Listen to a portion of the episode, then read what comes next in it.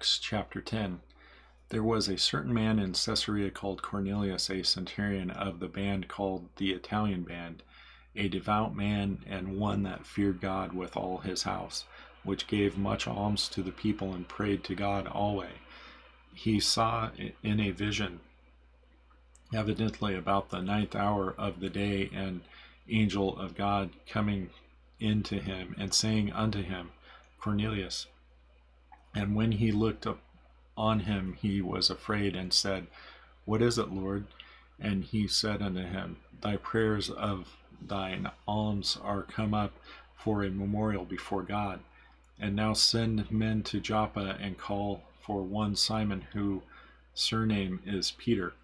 He lodgeth with one Simon a tanner, whose house is by the sea side. He shall tell thee what thou oughtest to do. And when the angel which spake unto Cornelius was departed, he called two of his household servants and a devout soldier of them, and that waited on him continually. And when he had declared all these things unto them, he sent them to Joppa.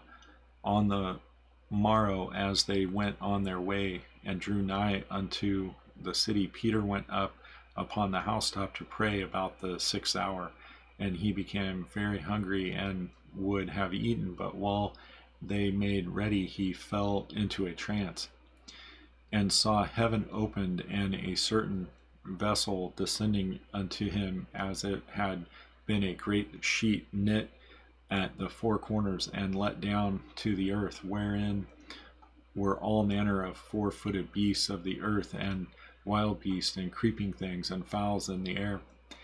And there came a voice to him, Rise, Peter, kill and eat.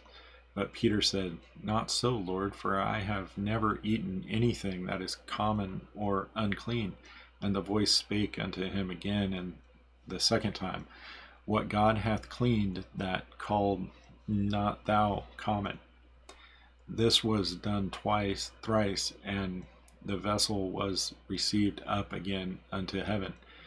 Now, while Peter doubted in himself that this vision which he had seen should mean, behold, the men which were sent from Cornelius had made inquiry for Simon's house, and stood before the gate, and called and asked whether Simon, which was surnamed Peter, were lodged there.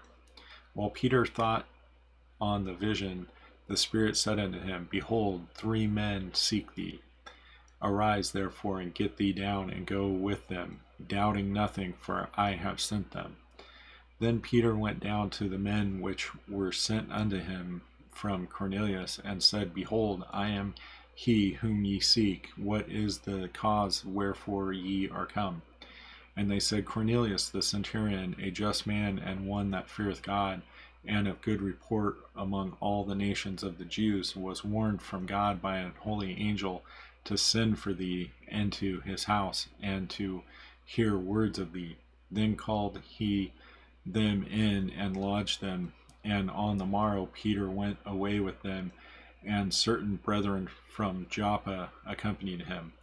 And the morrow after they entered into Caesarea, and Cornelius waited for them, and had called together his kindred and near friends and as Peter was coming in, Cornelius met him and fell down at his feet and worshipped him.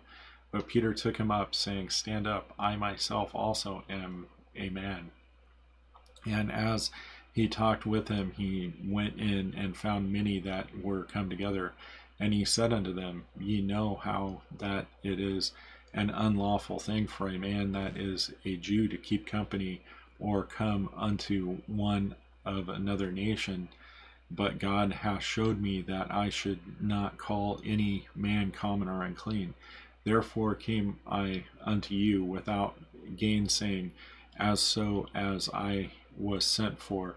I ask therefore for what intent ye have sent for me. And Cornelius said, Four days ago I was fasting until this hour, and at the ninth hour I prayed in my house, and behold, a man stood before me in bright clothing and said, Cornelius, thy prayer is heard, and thine alms are had a re- in remembrance in the sight of God. Send therefore to Joppa and call hither Simon, whose surname is Peter. He is lodged in the house of one Simon, a tanner by the sea side, who, when he cometh, shall speak unto thee. Immediately therefore I sent to thee, and thou hast well done that thou art come. Now therefore are we all here present before God to hear all things that are commanded thee of God. Then Peter opened his mouth and said, Of a truth, I perceive that God is no respecter of persons, but in every nation he that feareth him and worketh righteousness is accepted with him. The word which God sent unto the children of Israel, preaching peace by Jesus Christ, he is the Lord of all.